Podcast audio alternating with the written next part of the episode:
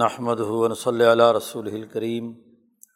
قال الامام حجت الاسلام شاہ ولی اللہ دہلوی والثالث سماحۃ النفس۔ یہ علم الاحسان کے حوالے سے ابواب الاحسان کا پہلا باب ہے۔ اس حوالے سے گفتگو چل رہی تھی کہ ایک علم الشرائع ہے اور ایک علم الاحسان،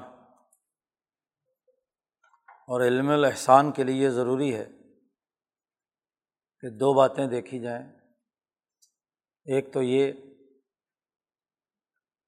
کہ انسان میں اعمال کے نتیجے میں جو ملکہ اور حیت وجود میں آتی ہے اس کی پہچان پیدا کی جائے، اور دوسرے یہ کہ اعمال ان اخلاق کو یا ملکات کو پیدا کرنے میں کردار ادا کرنے کے حوالے سے کس نوعیت کے ہیں۔ یہ دو چیزوں کا ہونا بڑا ضروری ہے، اور جب اس حوالے سے بحث اور گفتگو کا آغاز کیا شاہ صاحب نے، تو شاہ صاحب نے فرمایا کہ اس حوالے سے جب ہم اخلاق اور حیات کی معرفت پر بحث کرتے ہیں تو اس کا تعلق ضرور اس حوالے سے ہوگا کہ تمام اخلاق کے بنیادی اساسی اصول کیا ہیں۔ جب تک اصول اخلاق معلوم نہ ہوں تو ہمیں علم الاحسان کا ایک اہم ترین حصہ کہ اعمال کے نتیجے میں کیا خلق پیدا ہونا چاہیے، اس کا ہم تجزیہ نہیں کر پائیں گے۔ تو وہ اصول الاخلاق جیسا کہ بیان کیا گیا تھا بنیادی طور پر چار ہیں، جن میں سے دو کا تذکرہ ہم نے پچھلی دفعہ مطالعہ کیا تھا، طہارت اور اخبات اللہ، اور ان کے مطالب اور مفاہیم بھی شاہ صاحب نے تفصیل سے پیچھے بیان کر دیے ہیں۔ ان اصول اخلاق میں تیسرا اہم ترین بنیادی خلق سماحت نفس۔ سماحت کسے کہتے ہیں، اس کی حقیقت کیا ہے، وہ شاہ صاحب بیان کر رہے ہیں۔ وہی اللہ تنقاد الملکیت لدواء البہیمیہ۔ انسان کی جو دو قوتیں ملکیت اور بہیمیت، تو ملکیت بہیمیت کے تابع فرمان نہ ہو، یہ بنیادی تعریف ہے سماحت کی، کہ ملکیت غالب ہونی چاہیے انسان کی قوت بہیمیت پر۔ بہیمیت جو چاہے جو تقاضے کرے ملکیت وہ کرنے لگے، اس کی فرما بردار بن جائے، تو یہ سماحت نفس کی خلاف ورزی ہے۔ اور پھر اس حوالے سے بڑی بنیادی چیزیں پانچ جو بہیمیت کے اندر پائی جاتی ہیں، ان کی شاہ صاحب نے یہاں نشاندہی کی کہ نمبر ایک، بہیمیت چاہتی ہے لذتوں کو تلاش کیا جائے، مطالبہ کرتی ہے، من طلب اللذہ، لذتیں اور مزے چاہتی ہے، تو ملکیت بھی اس کے تابع ہو جائے کہ ہر وقت مزے لینے کے لیے کام کرے۔ ایک ہے انسان کے جسم کی ضرورت، اور اس ضرورت کے ساتھ اعتدال کے ساتھ لذت۔ یہ تو انسان کی ضرورت ہے، تقاضا ہے، اور ایک ہے محض لذت، ضرورت نہیں ہے بس مزہ لینا ہے، کھانا کھایا ہوا ہے، کوئی مزید اچھا کھانا آ گیا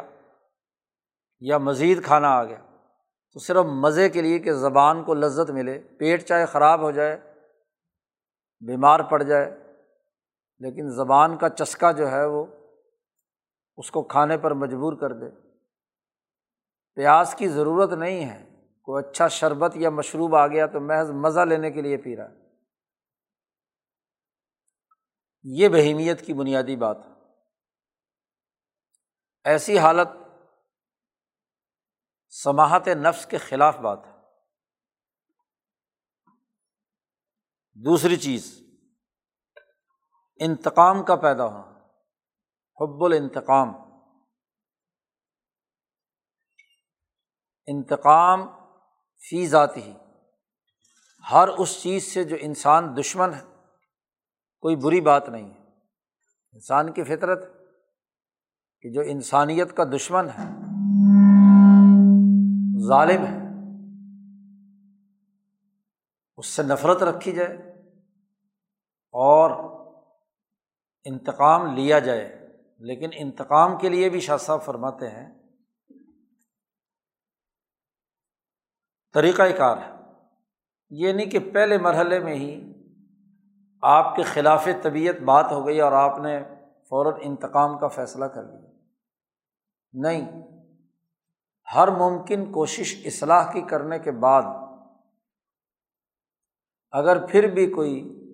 انسان دشمن، جماعت، فرد انتہا کی آخری حدوں کو چھو رہا ہے تو اس سے بحق انسانیت انتقام لینا ذاتی مقاصد کے لیے نہیں، انسانی فائدے کے لیے۔ چور، ڈاکو، قاتل، لٹیرے، انسانیت کو نقصان پہنچانے والے۔ اصل بات جو شاہ صاحب نے بدور بازغہ میں بحث کی ہے وہ یہ کہ انتقام کا مرکز اور منبع غصہ ہے، غضب ہے، اور غضب انسان کی بہیمیت کا لازمی تقاضا ہے۔ جس کو غصہ نہیں آتا تو دراصل وہ انسان نہیں ہے۔ غصہ تو آئے گا، لیکن یہ غصہ جائز اور حق بات پر آئے، انسانی فائدے کے لیے آئے، اور ایک حد تک آئے تو درست اور جائز ہے۔ جب حد کراس کر لے یا ذرا سی بات پر دوسرے انسان سے انتقام لینے کے درپے ہو جائے اور اس انتقام سے بھی لذت حاصل کرے، حب کا لفظ استعمال کیا ہے، انتقام سے محبت۔ ایک ہے کہ ایک ضرورت کے مطابق آپ نے کسی سے انتقام لیا ہے، بس ضرورت پوری ہوئی، معاملہ ختم ہو گیا، غصے کی حالت ختم ہو جانی چاہیے۔ لیکن انتقام لینے میں لذت حاصل کرنا یہ سماحت نفس کے خلاف بات ہے۔ تو بہیمیت کے ملکیت تابع ہو جائے اور وہ انتقام کی محبت میں انسان اندھا ہو جائے، چاہے اپنا ہی نقصان کیوں نہ ہو، اس نے کہا انتقام لینا ہے، تو یہ انتہا اور خرابی کی بات ہے، یہ سماحت نفس کے خلاف بات ہے۔ ایسے ہی غصے کو محبوب رکھنا، حب الانتقام میں حب الانتقام والغضب، غضب کی حالت کا طاری ہونا، بات بے بات غضبناک ہو جانا۔ چوتھی چیز بخل، مال و دولت کی محبت کا اس حد تک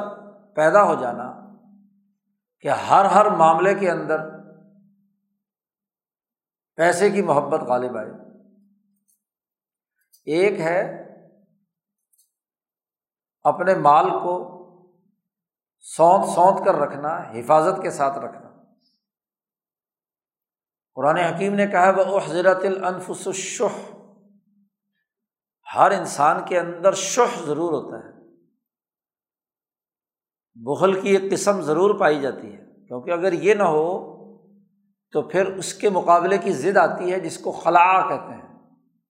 کہ لاپرواہ قیمتی سے قیمتی مال اڑا رہا ہے، گلچھرے پھینک رہا ہے، لوگوں میں لوٹا رہا ہے، مال کی حفاظت کا کوئی تصور ہی نہیں ہے۔ جیسے جان کی حفاظت ہوتی ہے ایسے ہی اپنی محنت اور مشقت سے کمائے ہوئے مال کی حفاظت کرنا، بلکہ اپنے مال کی حفاظت کے لیے مال کو لوٹنے والے کے خلاف مزاحمت کرنا، یہ تو اچھی بات ہے۔ اسی لیے کہا کہ جو آدمی اپنے مال کی حفاظت کرتے ہوئے مارا گیا وہ شہید ہے۔ من قتل دون مالہ وعرضہ فہو شہید۔ تو مال کی حفاظت کرنا اور بات ہے، لیکن مال جہاں ضرورت ہے خرچ کرنے کی وہاں بھی خرچ نہ کرے۔ سرمایہ پرستی اس قدر ٹوٹ ٹوٹ کر دلوں میں داخل ہو جائے کہ آدمی اس بخل کے اندر اندھا ہو جائے۔ پانچویں چیز الحرص، لالچ کا پیدا ہونا۔ یہ لالچ دو حوالے سے شاہ صاحب نے کہا، علی المال والحرص، مال کا لالچ کہ بس زیادہ سے زیادہ مال اکٹھا ہو، جاہ پرستی،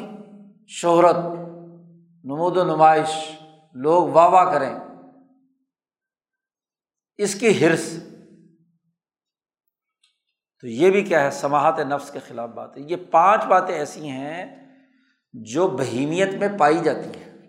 فی ذات ہی اگر کسی بہیمیت میں یہ باتیں نہ پائی جائیں، ان کی جو اصل ہے،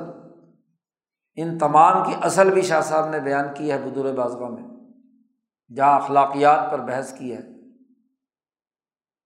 تو وہ اصل تو خود اس کے وجود کا حصہ ہے، جس میں یہ اصل بھی نہیں ہے تو وہ تو انسان ہی نہیں ہے، جانوروں کی طرح جسے پرواہ ہی کوئی نہیں۔ لیکن حد سے تجاوز کر جائے، انسانی حقوق ٹوٹیں، اجتماعیت کو نقصان پہنچے، تو تب یہ چیزیں سماحت نفس کے خلاف بنتی ہیں، انتقام ہو، بخل ہو، غضب ہو، حرص ہو، وغیرہ وغیرہ۔ ورنہ فی ذات ہی حریص ہونے کے بارے میں نبی اکرم صلی اللہ علیہ وسلم کے بارے میں اللہ نے کہا کہ نبی اکرم صلی اللہ علیہ وسلم مسلمانوں کی خیرخواہی اور مہربانی میں ان کے فائدے کے لیے ہر وقت حریص رہتے تھے۔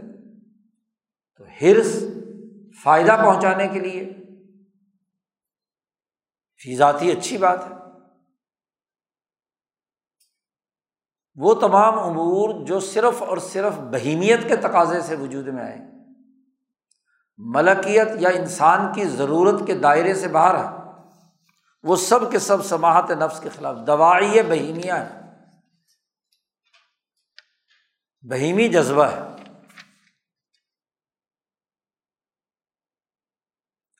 یہ امور شاہ صاحب کہتے ہیں اگر ان امور کو جب کوئی انسان جو ان چیزوں کو پیدا کرنے والے اعمال ہیں اگر وہ اختیار کرتا ہے تو تتشبہ الوانھا فی جوہر النفس ساعتا ما، تو ہر اس عمل کا کہیں بخل کیا، کہیں ناراضگی کی، کہیں انتقام کی کیفیت پیدا ہوئی، اس سے متعلق جب اعمال کرتا ہے تو یہ انسان کے نفس پر ایک لمحے کے لیے، ایک گھنٹے کے لیے، ایک وقت کے لیے ضرور اپنا ایک رنگ چھوڑتا ہے، کیونکہ پورا جسم جب انتقام کی حالت ہوتی ہے تو پورا وجود سر سے پاؤں تک انتقام کی حالت میں ڈوبا ہوتا ہے، غصے کی حالت میں پورا وجود کانپ رہا ہوتا ہے۔ حرص جو ہے وہ سر سے پاؤں تک پوری روح کے اندر سرایت کی ہوئی ہوتی ہے۔ لذت جسے کہا جاتا ہے، تو جب وہ لذت حاصل کرتا ہے تو پورے وجود میں سرایت کیے ہوئے ہوتی ہے۔ اب اس کی دو شکلیں ہیں۔ فی ذات ہی آپ نے لذت حاصل کی، انتقام لیا، غضبناک ہوئے وغیرہ وغیرہ۔ اب دو طرح کے انسان ہوتے ہیں، شاہ صاحب کہتے ہیں ایک وہ انسان ہے کہ اگر وہ انسان سمیح النفس ہے، سماحت کا خلق اس کے اندر پایا جاتا ہے، تو اس کے لیے بڑا آسان ہے کہ جب وہ کام مکمل ہو گیا تو وہ جو رنگ جسم پر آیا ہوا ہے، روح جس چیز سے رنگین ہوئی ہوئی ہے، وہ ان تمام اس رنگ کو، اس حیت کو، اس ملکے کو توڑ دیتا ہے۔ انتقام مکمل ہو گیا تو وجود سے انتقام کی کیفیت ختم ہوگی، غضب سے جو کام مقصود تھا وہ پورا ہو گیا تو غضب ختم، اور ایسا ہو جاتا ہے کہ فصارت کانہ لم یکن فیہا شیء من ذلک الباب، اس حوالے سے اس کے وجود میں گویا کہ کوئی چیز نہیں رہی، یعنی اس کی روح کے ساتھ وہ رنگ چمٹا نہیں۔ مثلاً بھوک لگی تھی، کھانا کھایا، اب کھانے کی ایک خاص لذت ہے نا، احمق اور بیوقوف آدمی کو تو لذت نہ آئے، وہ تو جانور کی طرح صرف پیٹ بھرے، لیکن جو واقعی انسان ہے اس کو مزہ آتا ہے، مزہ آنا بھی چاہیے۔ اس لیے اطباء اور حکماء کہتے ہیں کہ جس کھانے کے کھانے میں لذت ہو وہ کھانا دراصل صحت بھی ہے، صحت مند بھی ہے، اور انسانی جسم کے لیے مفید بھی ہے، اور جس کھانے کی لذت ہی نہ ہو تو وہ جسم میں جذب نہیں ہوتا، وہ بس ایک قسم کا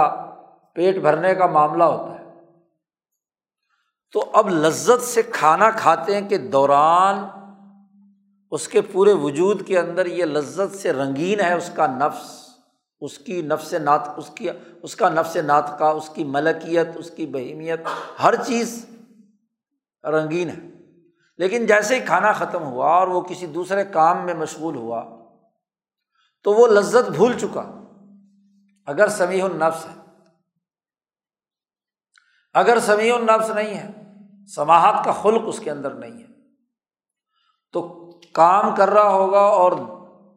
مزے اس کے ابھی تک وہیں کے ہوں گے، کسی ہوٹل میں بیٹھا ہوا ہے یا کسی ٹیبل پر بیٹھا ہوا ہے کھانا کھانے کا، اب وہ مزہ تو گزر چکا لیکن مزہ ایسا چمٹا ہوا ہے کہ بس اس یار فلانا کھانا بڑا چنگا سیگا، ابھی تک پھجے کے پائے اس کے منہ کے اندر رال ٹپکا رہے ہیں، کھائے ہوئے پتہ نہیں کتنے دن ہو گئے۔ تو یہ غیر سمیع النفس کا معاملہ ہے۔ تو شاہ صاحب یہ کہتے ہیں کہ اگر سمیع النفس ہے تو وہ اس کیفیت سے ضرورت پورا ہونے کے بعد نکل گیا، پھر جو اگلا کوئی ٹارگٹ ہے، اس کا اگلا کام ہے، جس کام کو اس نے سر انجام دینا ہے، ظاہر ہے اس میں مصروف ہوگا، اور اس کام کا بھی ایک اپنا ایک رنگ ہوگا۔ اس طرح وہ آدمی جب زندگی بسر کرتا ہے تو جس کام کو جس وقت کر رہا ہے، توجہ، اس کی لذت یا اس کی کیفیت اسی سے متعلق ہے، یہ نہیں کہ کام تو یہ کر رہا ہے اور خیال اور اس کی روح جو ہے وہ پچھلی کسی لذتوں کو یاد کر رہی ہے، کسی کیفیت کے اندر ہے۔ انتقام مکمل ہو گیا اور پھر بھی ابھی تک غصے کی حالت میں ہے، غصے کی ضرورت نہیں ہے، اب دوسرے مجمع میں بیٹھا ہوا ہے، وہاں بھی پرانی بات ہاں جی وہ یاد کر کر کے کیا ہے، خود بخود بیٹھا بیٹھا ہی غصے میں آ رہا ہے، یہ غیر سماحت نفس ہے۔ اب اگر وہ سمیع النفس ہے تو جب اس رنگ سے بالکل کعلم یکن، گویا کہ وہ رنگ آیا ہی نہیں تھا، غصہ گویا کہ آیا ہی نہیں تھا، لذت حاصل ہی نہیں کی تھی، وخلصت الی رحمت اللہ، اور وہ خالص اللہ کی رحمت کی طرف چلا گیا، اور واستغرقت فی لجۃ الانوار، ذات باری تعالیٰ کے یہ ملکیت کے جو انوار ہے اس کے اندر غوطہ زن ہے، التی تقتضیہا جبلۃ النفوس، جس کا تقاضا انسانی نفوس ناطقہ کی بنیادی جبلت کرتی ہے کہ وہ اللہ کی طرف متوجہ ہو، اللہ کے لیے باقی کام کرے، اگر کوئی رکاوٹیں درمیان میں نہیں ہیں۔ تو اللہ کی نیت سے ہی ملکیت کے اصل تعلق سے اس نے کھانا کھایا کہ بغیر کھائے پیے زندہ نہیں رہتا، پانی پیا، اس کے بعد جو کام اس نے اس کے ذمے ہیں ان کاموں میں وہ اس نیت سے منہمک ہوا، تو یہ سمیع النفس کہلاتا ہے انسان۔ اور شاہ صاحب کہتے ہیں اگر وہ ایسا نہیں ہے، سماحت نفس اس میں نہیں ہے، تو پھر ایک کام کیا، اس کا رنگ اس کے نفس پر رنگ چڑھا دیا، اس رنگ میں رنگین ہو گیا، اور وہ رنگ اس نے ایسا پکڑ لیا ہے کہ ایک تہہ چڑھ گئی اس رنگ کی۔ کما تتشبہ نقوش الخاتم فی الشمعۃ، جیسا کوئی مہر جب کسی موم پر لگایا جائے تو مہر کے اوپر جو کچھ ٹھپا ہوتا ہے وہ موم کے اندر منقش ہو جاتا ہے، ایسے ہی وہ لذت یا انتقام یا غضب اس کی روح کے موم میں، کیونکہ اس کی روح گویا کہ موم کی طرح ہے، اس روح جو موم تھی اس کے اوپر اس نے ایک ٹھپا لگا دیا، اس کے بعد دوسرا کام کیا تو دوسرا ٹھپا لگ گیا، تیسرا کام کیا تو تیسرا ٹھپا لگ گیا۔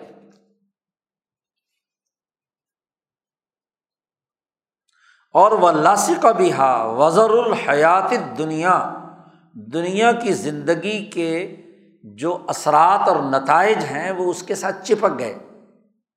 اس طرح پوری زندگی پچاس ساٹھ سال میں اس نے جتنے بھی میل کچیل دنیا کے کاموں کے تھے، وزر کہتے ہیں میل کچیل کو،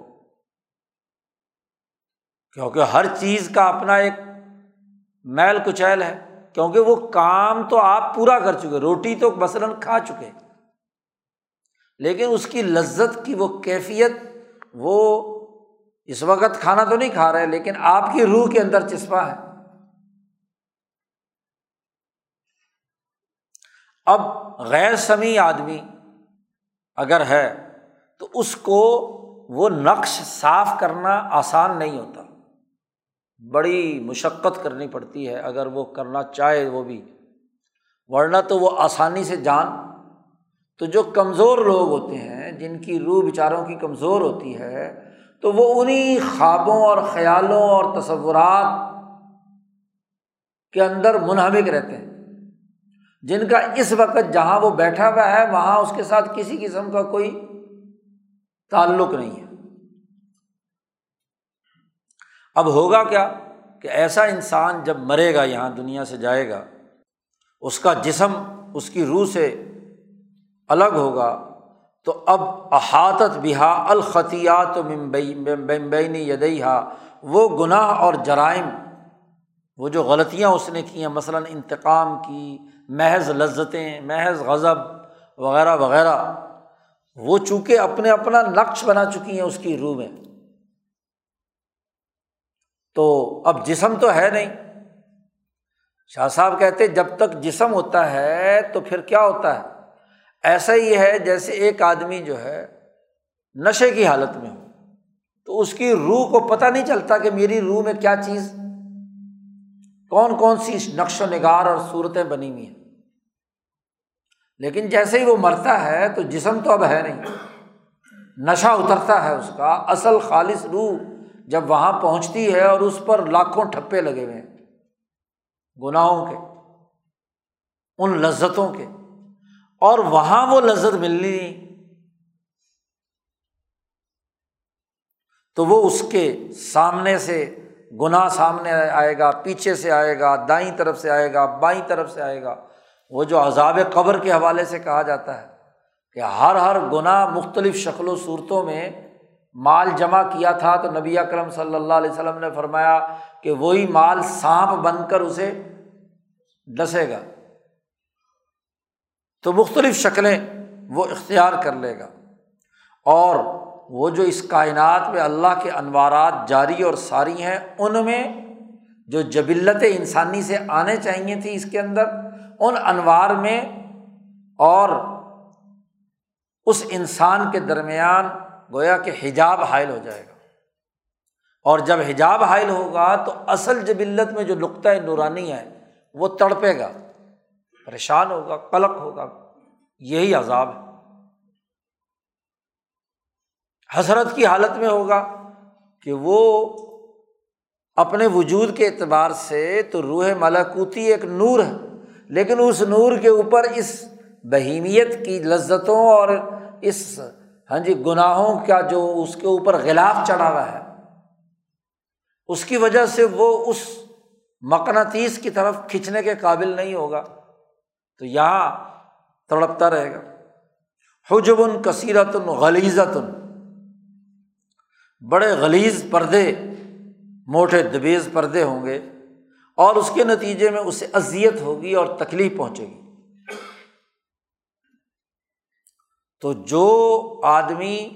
دنیا کے اندر دنیا کے تمام معمولات میں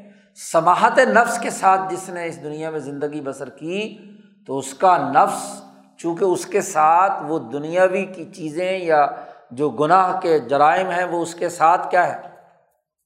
چمٹے نہیں ہیں، دور ہو گئے۔ اسی لیے ہر وہ عمل جو دنیا میں کیا جاتا ہے جب وہ اللہ کی رضا کے لیے کیا جاتا ہے تو اس عمل کا وہ رنگ وہ فوری طور پر اتر جاتا ہے، کیونکہ اللہ کے لیے وہ کیا ہے۔ جب اللہ کے لیے کیا تو اس میں ایک نورانیت آ گئی، وہ نورانیت ہی اچھے اعمال کی صورت میں قبر کے اندر، حشر کے اندر اس کے کام آئے گی۔ کیونکہ کھانے کی جب کھانا ختم ہو گیا دنیا کا تو اس کی لذت بھی ختم ہو گئی، لیکن اس لذت کے ساتھ اگر بسم اللہ پڑھ کر کھانا کھایا اور اللہ کے لیے کھایا، توانائی حاصل کرنے کے لیے کہ تاکہ میں دنیا میں زندہ رہوں اور انسانیت کے لیے کام کروں، تو اس میں ایک نورانیت آ گئی۔ تو یہ سماحت نفس۔ شاہ صاحب کہتے ہیں کہ والسماحۃ اذا اعتبرت، سماحت کے مختلف اقسام اقسام ہیں۔ یہ اخلاق کے اصولوں میں ایک اہم ترین بنیادی اصول ہے، اور اس خلق کے ذیل میں اور بہت سارے اخلاق ہیں۔ یہ شاہ صاحب کا کمال ہے کہ اصول کلیہ بناتے ہیں اور ان کے ذیلی اخلاق کی نشاندہی، ذاتی ذیلی امور کی نشاندہی کرتے ہیں۔ شاہ صاحب کہتے ہیں سماحت جب اس حوالے سے ہو جو آگے بیان کیا جا رہا ہے تو چھ امور بیان کیے ہیں۔ اگر سماحت کا تعلق بداعیت الشہوتین، شہوت البطن و شہوت الفرج، شہوت کی جب بحث آتی ہے تو محققین اور حکماء کے ہاں اور عام عقل بھی تقاضا کرتی ہے کہ انسانی جسم میں دو طرح کی شہوتیں ہیں۔ ایک کو شہوت البطن کہتے ہیں، پیٹ کی شہوت، کھانے کی لذت، پیٹ بھرنا ہے، مزہ لینا ہے۔ اس کا تعلق انسان کے پیٹ اور اس سے اوپر کے وجود کے ساتھ ہوتا ہے۔ اور دوسری اس کھانے کے نتیجے میں جو جنسی خواہش پیدا ہوتی ہے جس کو شہوت الفرج کہا جاتا ہے۔ تو دو چیزوں کی اشتہا انسان کے اندر پیدا ہوتی ہے۔ تو ان دونوں شہوتوں کے حوالے سے جو آدمی سمیع النفس ہے تو اس کو اصطلاح میں کہا جاتا ہے عفت نفس، عفیف، پاک دامن ہونا، کہ صرف پیٹ بھرتا ہے ضرورت کے مطابق، ضرورت سے زائد پیٹ بھرنے کی طرف متوجہ نہیں ہوتا، بس ضرورت پوری ہوئی اور کھانا چھوڑ دیا۔ اور دوسری شہوت، شہوت الفرج، وہ بھی ضرورت پوری ہوئی، اس لیے شریعت نے اس کے لیے نکاح لازمی قرار دے دیا کہ اپنی اس شہوت کو پورا کرنا ہے تو اس کا ایک جائز راستہ ہے۔ اس کے علاوہ وہ اگر اپنے آپ کو بچاتا ہے تو یہ عفت ہے۔ گویا کہ اس میں سماحت نفس کا خلق ہے کہ بیوی کے علاوہ کہیں اور اس نے تعلق قائم نہیں کیا، اور ضرورت کے علاوہ اس نے کوئی روٹی نہیں کھائی، کھانا نہیں کھایا، تو اس کو عفیف کہتے ہیں، عفت کہتے ہیں۔ اسی طرح کہا بداعیت الدعات والرفاہیہ، دوسری بات انسان کے اندر ایک داعیہ ہے، دو طرح کے جذبے ہوتے ہیں، ایک رفاہیت حاصل کرنا، تعیش پسندی، عیش پسندی کے اندر مبتلا ہوتا ہے، اور ایک یہ کہ انسانی وقار سے گر کر آدمی میں وہ سستی اور کاہلی کی کیفیت جس کو بالکل ابتدائی درجے کی رفاہیت کہا جاتا ہے، ان دونوں کو چھوڑ دیتا ہے، نہ ہی اتنا سست اور کاہل ہو، بیکار ہو کہ جو انسان کے وقار کے مطابق چیزیں ہونی چاہیے وہ بھی نہیں کرتا، لاپرواہ، پڑا بسترے توڑتا رہتا ہے، جی کاہل ہے، کام کاج کچھ نہیں کرتا، نہ کما کر لاتا، نہ کچھ، نہ لینا نہ دینا۔ ایک طرف تو یہ ہے ناکارہ آدمی، اور ایک وہ آدمی ہے کہ جو تعیشات کے اندر مبتلا، ضرورت پوری ہو رہی ہے اور پھر بھی زیادہ سے زیادہ عیاشی کے اندر مبتلا ہے۔ ان دونوں دائیوں کے درمیان سماحت کی کیفیت یہ ہوتی ہے کہ وہ جدوجہد کرے، جس کو شاہ صاحب نے کہا اس کا نام ہے سمیت اجتہاداً، جہاد کرنا، جدوجہد کرنا، مجاہدہ کرنا، کہ باوقار طریقے سے زندگی بسر کرنے کے لیے وہ کام کاج کرتا ہے پوری چستی کے ساتھ، قدم اٹھاتا ہے چستی کے ساتھ، لیکن عیاشی کے لیے نہیں، رفاہیت بالغہ کے لیے نہیں، رفاہیت متوسطہ کے لیے جدوجہد اور کوشش کرتا ہے۔ تو یہ اجتہاد اور جہاد اسے کہا جاتا ہے۔ نمبر تین، آدمی کے اندر دو طرح کی اور کیفیتیں ہوتی ہیں، زجر و جزا۔ ایک آدمی ذرا سی بات ہوئی تو تنگ دلی کا پیدا ہونا، دوسروں کے مقابلے ہر بات سے تنگ ہو جانا، حالانکہ زمانے میں رہنے کے لیے اونچ نیچ آتی رہتی ہے، مشکلات آتی رہتی ہیں، اب ہر بات پر کڑتے رہنا کہ کیوں یہ ایسا ہوا، کیوں یہ ایسا ہوا، ہر وقت اس کی طبیعت غمگین ہے، تنگی کے اندر مبتلا، سینہ تنگ ہے اس کو، ایک۔ اور دوسری کیفیت ہوتی ہے جزا، کہ ذرا سا کوئی معاملہ ہوا آسمان سر پہ اٹھا لیا، رونا پیٹنا شروع کر دیا۔ قرآن نے کہا ہے کہ وَإِذَا مَسَّهُ الشَّرُّ جَزُوعًا، جی جب کوئی تکلیف آتی ہے تو خوب شور مچاتا ہے، روتا پیٹتا، ہائے میں مر گیا، ہائے میں مر گیا، جی تو یہ وقار کے، سماحت کے خلاف بات ہے۔ بھائی روٹین کی چیزیں آتی رہتی ہیں، انسانوں کو چیلنج آتے رہتے ہیں، انسان گھبرا کر ہر آدمی کے سامنے بین بجانے بیٹھ جائے، میں جی ایسا ہو گیا، ویسا ہو گیا، جی بڑا ہی نقصان ہو گیا۔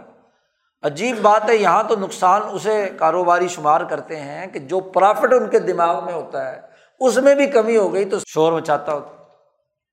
تنگ دل اتنا ہے کہ اس کے لیے کیا ہے، ہر وقت اسی میں مبتلا رہتا ہے۔ تو اس زجر اور جزع کے اس دائیے پر کنٹرول کرنا، اس کو کہتے ہیں صبر۔ صبر یہ ہے کہ بھائی مرد بنے اور نہ تو تنگ دل ہو، کاموں سے اکتاہٹ بھی نہیں ہونی چاہیے، اور رونا پیٹنا صبر کا مظاہرہ کرے، رک جائے، ڈٹ جائے۔ شاہ صاحب کہتے ہیں او بداعیت حب الانتقامی، انسان کے اندر حب انتقام کا داعیہ اور جذبہ پیدا ہوا، تو سماحت نفس میں اس حب انتقام کے داعیے کو کنٹرول کرنے کا نام عفو ہے، معاف کرنا۔ ایک آدمی نے غلط کام کیا، آپ کو بڑا ہی غصہ آیا ہے، انتقام لینا چاہتے ہیں، لیکن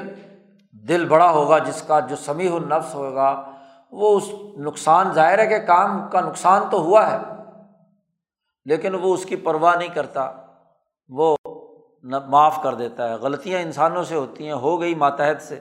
تو اب وہاں انتقام سے یا دوسرے آدمی سے ہو گئی تو اس کو معاف کر دینا، دل بڑا کر کے، یہ سماحت ہے۔ ایسے ہی مال کی محبت کا داعیہ پیدا ہوا اور اس کو کنٹرول کیا اس نے، تو اس کو کہتے ہیں سخاوت اور قناعت۔ ضرورت کے مطابق مال آ گیا، ضرورت پوری ہو گئی، تو اس پر قناعت اختیار کرنا،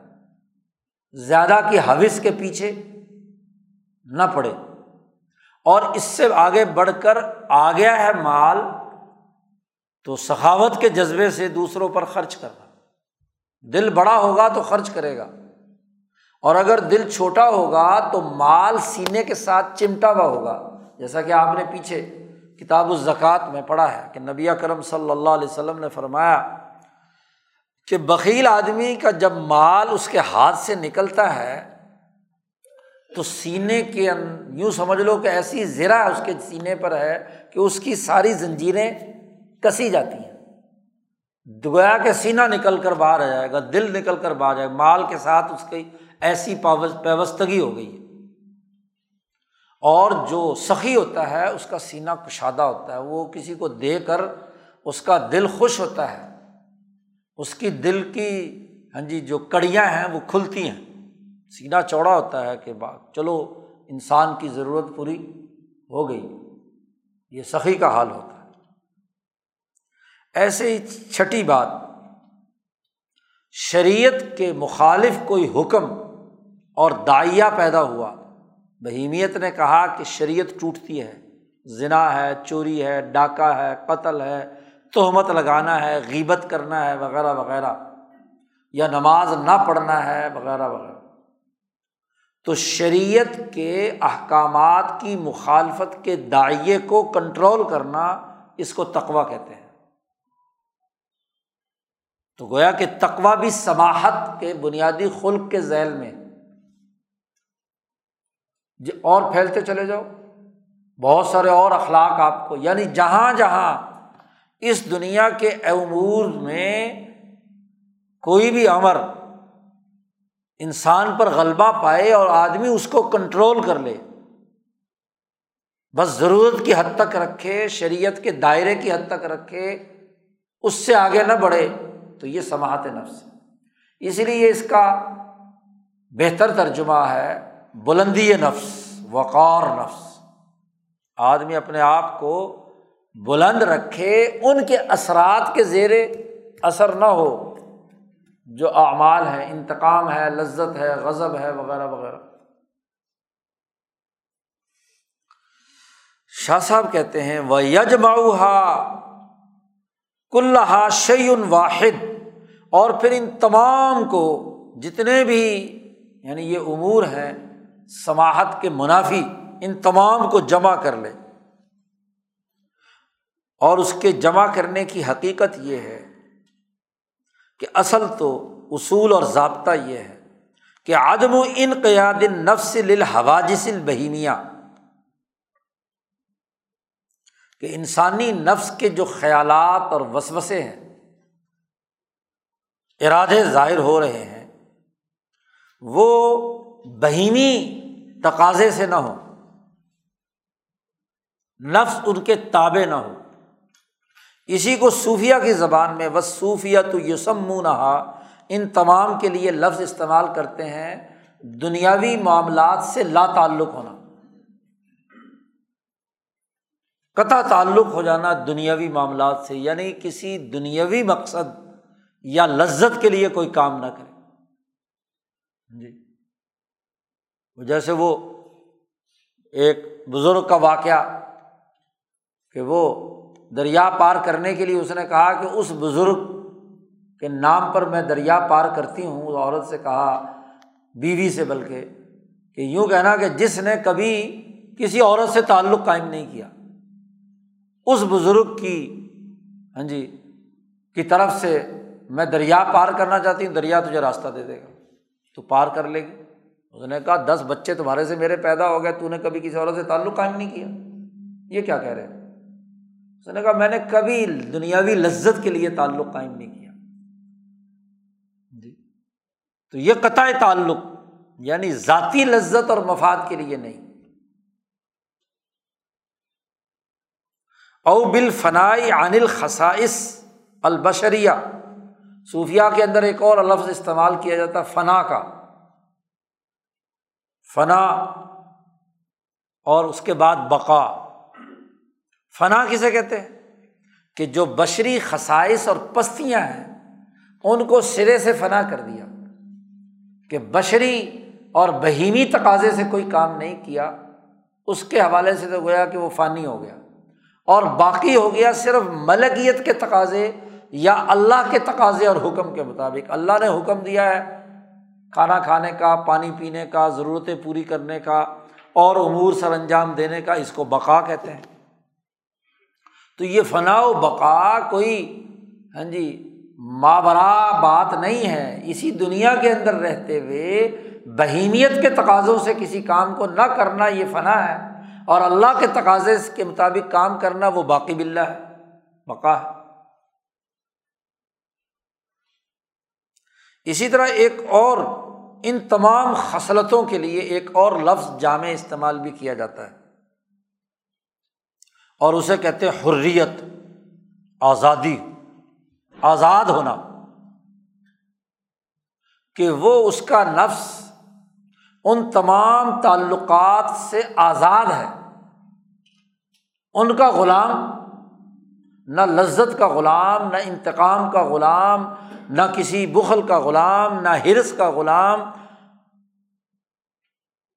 غلامی کی تمام زنجیریں اس نے کاٹ دیں کیونکہ نفس اس کا آزاد ہے۔ تو آزاد ہونا یہ سماحت کا لازمی تقاضا ہے، حریت، یہ ہے آزادی۔ اصل میں تو حریت یہ ہے، اور جو تعلقات کا مجبور ہے، جو ان چیزوں کی زنجیروں میں جکڑا ہوا ہے، لذتوں سے باہر نہیں نکل رہا،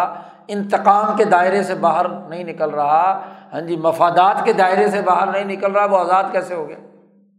وہ تو بس نام کا آزاد ہے، اصل میں تو وہ کیا ہے؟ غلام ہے۔ تو اس خصلت کو مختلف ناموں سے پکارا جاتا ہے، یہ تین بڑے نام ہیں السماحت کے لیے استعمال کیے جاتے ہیں، جس میں یہ عفت بھی شامل ہے، جد و جہد بھی شامل ہے، صبر بھی، عفو بھی، سخاوت، قناعت، تقویٰ، ان تمام کے لیے موٹا بنیادی عنوان۔ دنیاوی تعلق سے منقطع ہونا، فانی و فنا ہو جانا، یا حریت کا لفظ استعمال کرنا، صوفیاء کی کتابوں میں یہ تینوں الفاظ استعمال کیے جاتے ہیں۔ جو سمیع النفس ہے وہ، اس کے لیے یہ تینوں اصطلاحات استعمال کی جاتی ہیں۔ یہ ہے سماحت نفس۔ اب جب یہ اصول طے ہو گیا تو اس سماحت کو حاصل کرنے کا بہترین طریقہ کیا ہے؟ شاہ صاحب طریقہ کار بھی بیان کرتے ہیں، اس کے تین طریقے ہیں۔ شاہ صاحب کہتے ہیں وَالْعُمْدَةُ فِي تَحْصِيلِهَا، جس آدمی میں یہ سماحت نفس نہ ہو، اسے اگر یہ حاصل کرنا ہے تو اس کے عمدہ ترین طریقہ نمبر ایک قلت الوقوع فی مزان حاصل اشیاء، وہ مشق کرے کہ یہ جو سماحت کے منافی جتنی بھی باتیں ہیں ان میں کم سے کم دخل اندازی کرے، ان کے قریب نہ جائے، بخل کے قریب نہ جائے، غضب کے قریب نہ جائے، انتقام کے قریب نہ جائے، بہت ہی کوشش کرے اپنے آپ اپنے نفس کو روکے کہ ان چیزوں میں وہ مبتلا ہی نہ ہو۔ نمبر دو وَإِيثَارُ الْقَلْبِ ذِكْرَ اللَّهِ تَعَالَى، اپنے دل کو متوجہ کرے اللہ تبارک و تعالیٰ کے ذکر کی طرف، یعنی قلب کا کام، قلب کا شغل اللہ کا ذکر ہو۔ یعنی نفس کو تو ان غیر سمیع باتوں سے روکے اور قلب کو اللہ کے ذکر میں مشغول رکھے۔ اور اپنے نفس کو، اس کا رجحان، اس کا میلان اس کا میلان ہونا چاہیے الی عالم التجرد، عالم ارواح کی طرف، اوپر کے بالائی نظام کی طرف اس کے نفس کا میلان ہو، توجہ اس کی ادھر ہو، وہ ادھر ادھر کی چیزیں، چمکدار چیزیں، کھانے پینے کی لذات، ان تمام کی طرف متوجہ نہ ہو۔ یہی مطلب ہے حضرت زید بن حارثہ رضی اللہ تعالی عنہ کا، کہ اس قول کا جو ان کے سامنے حضرت بریدہ بیان فرماتے ہیں، نبی اکرم صلی اللہ علیہ وسلم نے فرماتے ہیں، بریدہ فرماتے ہیں کہ نبی اکرم صلی اللہ علیہ وسلم جب معراج کی رات جنت میں داخل ہوئے تو انہوں نے دیکھا کہ ایک لونڈی ہے بہت جوان، وہ سامنے آپ صلی اللہ علیہ وسلم کے آئی، استقبال کیا تو حضور صلی اللہ علیہ وسلم نے اس لڑکی سے پوچھا کہ لمن انتی، کہ تو کس کی ہے؟ تو اس نے کہا میں زید بن حارثہ کی لونڈی ہوں، مجھے ان کے لیے پیدا کیا گیا ہے۔ تو یہ بات آ کر نبی اکرم صلی اللہ علیہ وسلم نے یہاں بیان کی اور حضرت زید بن حارثہ کو مبارکباد دی، خوشخبری سنائی۔ نبی اکرم صلی اللہ علیہ وسلم نے اپنا یہ معراج کی رات کا مکاشفہ بیان فرمایا۔ تو زید بن حارثہ نے اس کی وجہ بیان کی ہے کہ استویٰ عندی حجرہا و مدرہا، کہ میرے نزدیک اس وقت دنیا میں میرے نفس اور قلب کی کیفیت یہ ہے کہ پتھر اور جو بھی یہاں آباد چیزیں ہیں جیتی جاگتی، ان کے درمیان میرے نزدیک کوئی فرق نہیں ہے، لڑکی ہو یا پتھر ہو، عمارت ہو یا بے آباد جگہ ہو، میرے نزدیک دونوں برابر ہیں۔ گویا کہ قطع تعلق دنیا کے معاملات سے اس قدر حضرت زید بن حارثہ کو حاصل تھا، فنا کے مقام پر تھے، ان نفس کے خصائص سے آزادی اور حریت کے اس مرحلے پہ تھے کہ کسی قابل لذت چیز کی طرف بھی ان کی لذت نہیں جاتی تھی۔ تو اس پر نبی اکرم صلی اللہ علیہ وسلم انہیں خوشخبری سنا رہے ہیں، اپنا یہ مکاشفہ سنا رہے ہیں۔ تو اس کا مطلب یہ ہے کہ ان کا اس اس کا مطلب یہ کہ تین باتیں ان میں تھیں، کہ قلب اللہ کے ذکر میں مشغول، ان چیزوں کی طرف کوئی توجہ نہیں، ہر وقت عالم بالا کی طرف ان کے نفس کا میلان۔ تو سماعت نفس ان تین چیزوں سے کیا ہے حاصل ہوتی ہے۔ اور پھر جو لوگ پیدائشی سمیع ہوتے ہیں ان کے اندر تو یہ وصف پیدائشی پایا جاتا ہے، جیسے انبیاء ہیں، اولو العزم صحابہ ہیں، یا بڑے بڑے اولیاء اللہ علماء ربانیین ہیں۔ باقی لوگوں کو تو مشق کے ذریعے سے سیکھنا ہے، کیونکہ کوئی آدمی بھی مکمل طور پر سبھی پیدا نہیں ہو سکتا، تو اس کو تو مشق کرنی ہے، جدوجہد اور کوشش کرنی ہے کہ جس کے ذریعے سے اپنے اندر وہ سماحت نفس کا یہ وصف اور خلق پیدا کرے۔ تیسرا خلق یہ ہو گیا۔ چوتھا خلق والرابع العدالہ، چوتھا خلق جو اعمال کے نتیجے میں وجود میں آنا چاہیے۔ اصول اخلاق میں سے بڑا بنیادی خلق، اس کی تعریف کی ہے اور وہ بڑی اہم ترین تعریف ہے، اسے نوٹ کریں اور زبانی یاد کریں۔ شاہ صاحب کہتے ہیں وَهِيَ مَلَكَةٌ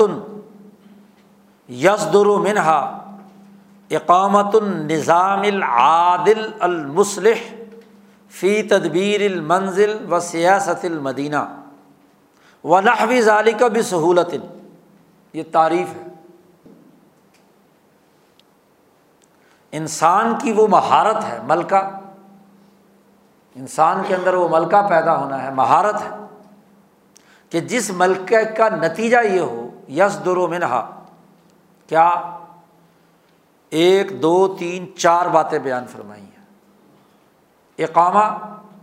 النظام، العادل، المصلح، کہ جس ملکے کے نتیجے میں وہ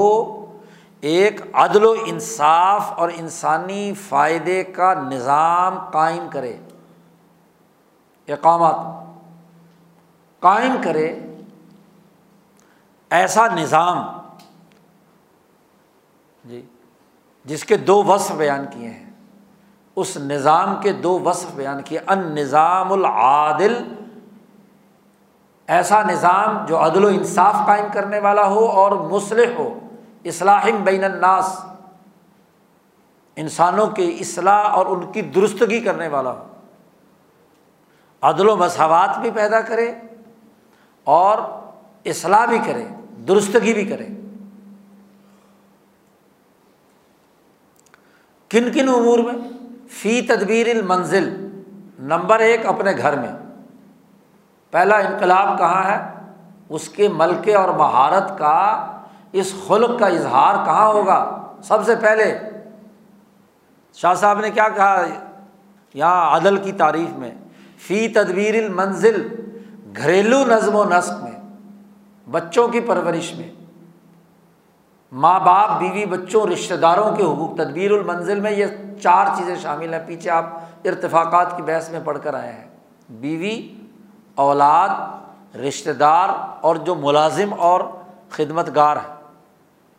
چار چیزیں پڑھی تھی نا وہاں، الزواج، الولاد، ہاں جی، الصحبہ، چار چیزیں ہیں۔ اس سے تدبیر المنزل وجود میں آتا ہے، گھریلو نظام وجود میں آتا ہے، ایک گھر کے ساتھ وابستہ افراد، چاہے وہ ملازمین کی صورت میں ہوں، بیوی ہو، بچے ہوں، رشتہ دار، ماں باپ، تو اس کا جو خلق کا ملکہ ہے، ان نظام العادل سب سے پہلے فی تدبیر المنزل، اور پھر کہا ہے وہ سیاست المدینہ، مملکت کے سیاست کے نظم و نسق میں قیام، اسے قائم کرنے کا کی مہارت ہو، ملکی نظم و نسق چلانے کی۔ جو گھر کا نظام نہیں چلا سکتا وہ سیاسی نظام چلا سکتا ہے، تو سیاست المدینہ و نحو ذالک۔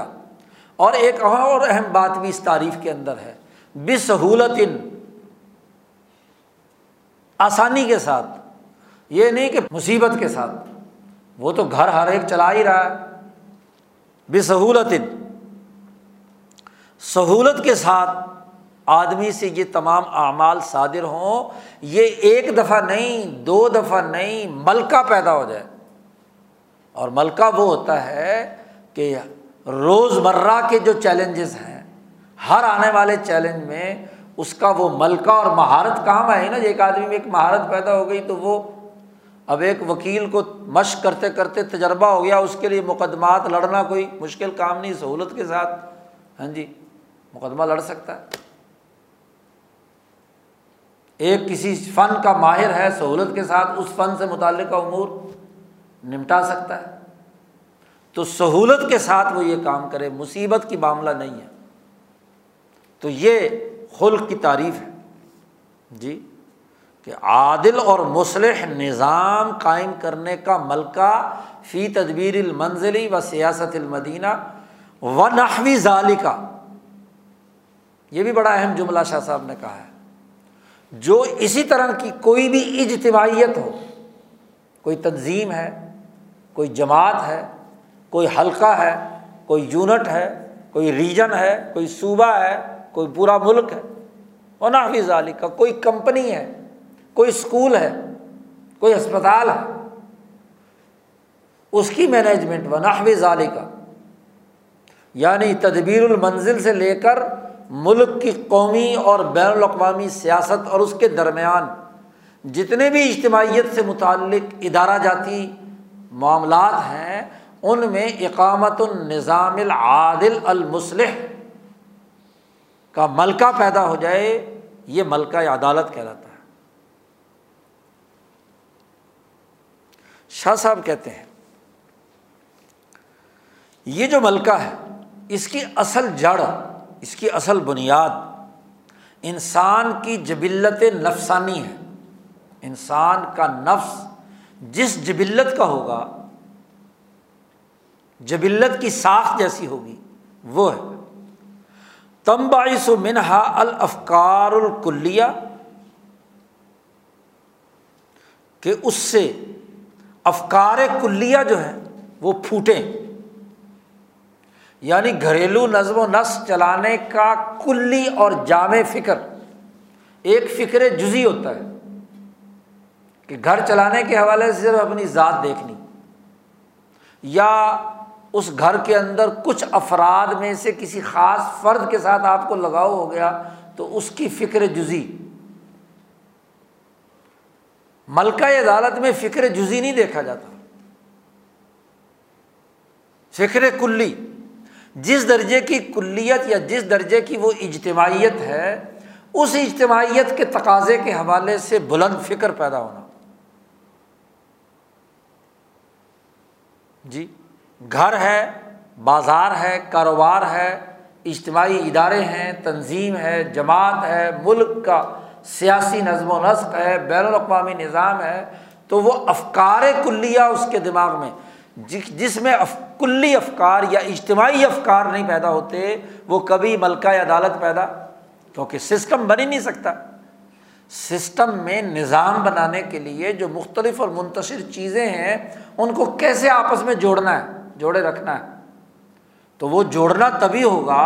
کہ کسی خاص چیز کو اپنے اوپر غالب نہ کر لے، بلکہ تمام چیزوں کا جو تقاضا بنتا ہے ان تمام تقاضوں کو سامنے رکھ کر اس کے افکار وجود میں آئیں۔ اور وَالسِّيَاسَاتُ الْمُنَاسِبَةُ بِمَا عِنْدَ اللَّهِ وَعِنْدَ مَلَائِكَتِهِ، اور پھر ان تمام چیزوں میں ایسی سیاست، سیاست کسی چیز کے نقص کو دور کر کے کمال تک لے جانا، یہ سیاست کی تعریف ہے۔ سیاست کا جو معنی ہے بنیادی طور پر کسی چیز کو نقص سے نکال کر کمال تک لے جانا، تو جو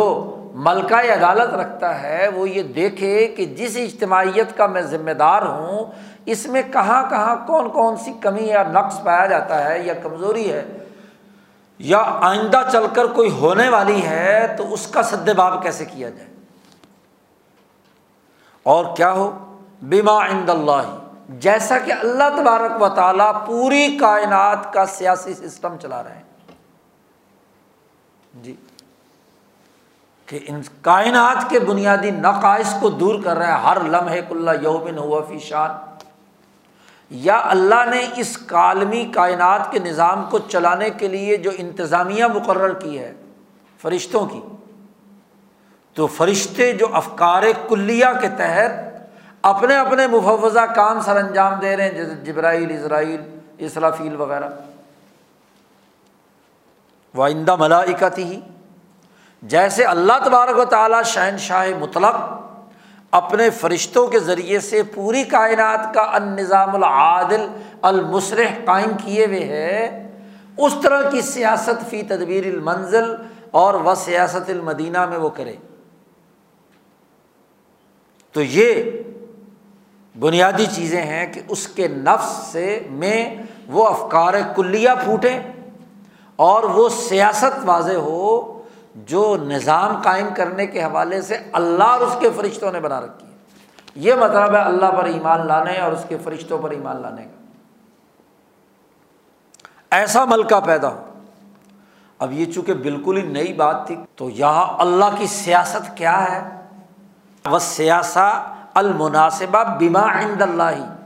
اس کی وضاحت شاہ صاحب آگے کرتے ہیں۔ یہ بڑی اہم بات شاہ صاحب نے کہی، سیاست عند اللہ کیا ہے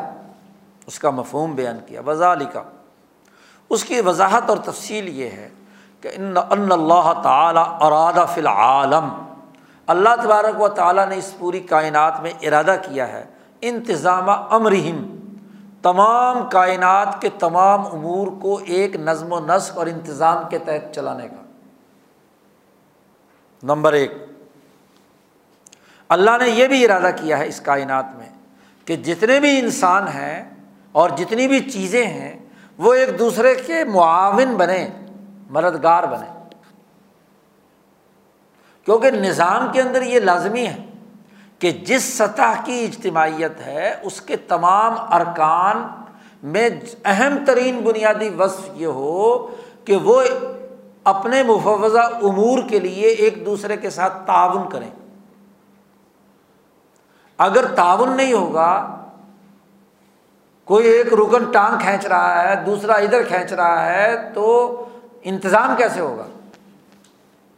گویا کہ وہ ایک ٹیم کے طور پر کام کریں گے۔ اس لیے تنظیم کا بنیادی اساسی اصول تعاون باہمی ہے، کوپریشن۔ اگر کوپریشن نہیں ہے تو اس کا مطلب یہ ہے کہ وہاں کا وہ نظم و نسق یا انتظام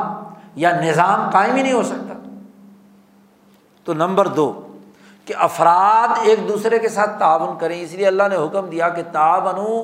علی البر والتقوی، عدل پر اور تقوی پر، یعنی سماحت پر اور عدل پر، ملکہ عدالت پر، دو چیزیں۔ اب یہاں سماحت کے تعریف میں آپ دیکھیے کہ شاہ صاحب کہہ رہے تھے کہ شریعت کے خلاف جو داعیہ پیدا ہوا ہے اس کی ضد میں جو سماحت کا وصف آتا ہے اس کو کہتے ہیں تقوی۔ تو قرآن نے جو تقوی کہا اس سے مراد سماحت، اور البر وہ عدل و انصاف کا نظام ہے جو ملکہ عدالت سے پھوٹتا ہے۔ آپ نے سورۃ المجادلہ کی تفسیر میں جو حضرت سندھی نے وضاحت کی ہے، بر اور تقوی کا یہی معنی پڑا ہے، ایک قانون ہے اور ایک قانون کی روح ہے۔ قانون کی روح سماحت نفس ہے، اور بر جو ہے اس قانون کی شکل و صورت ہے، یعنی عدل و انصاف کا وہ سسٹم ہے جس پر کیا ہے کام کرنا ہے۔ نمبر تین کہ افراد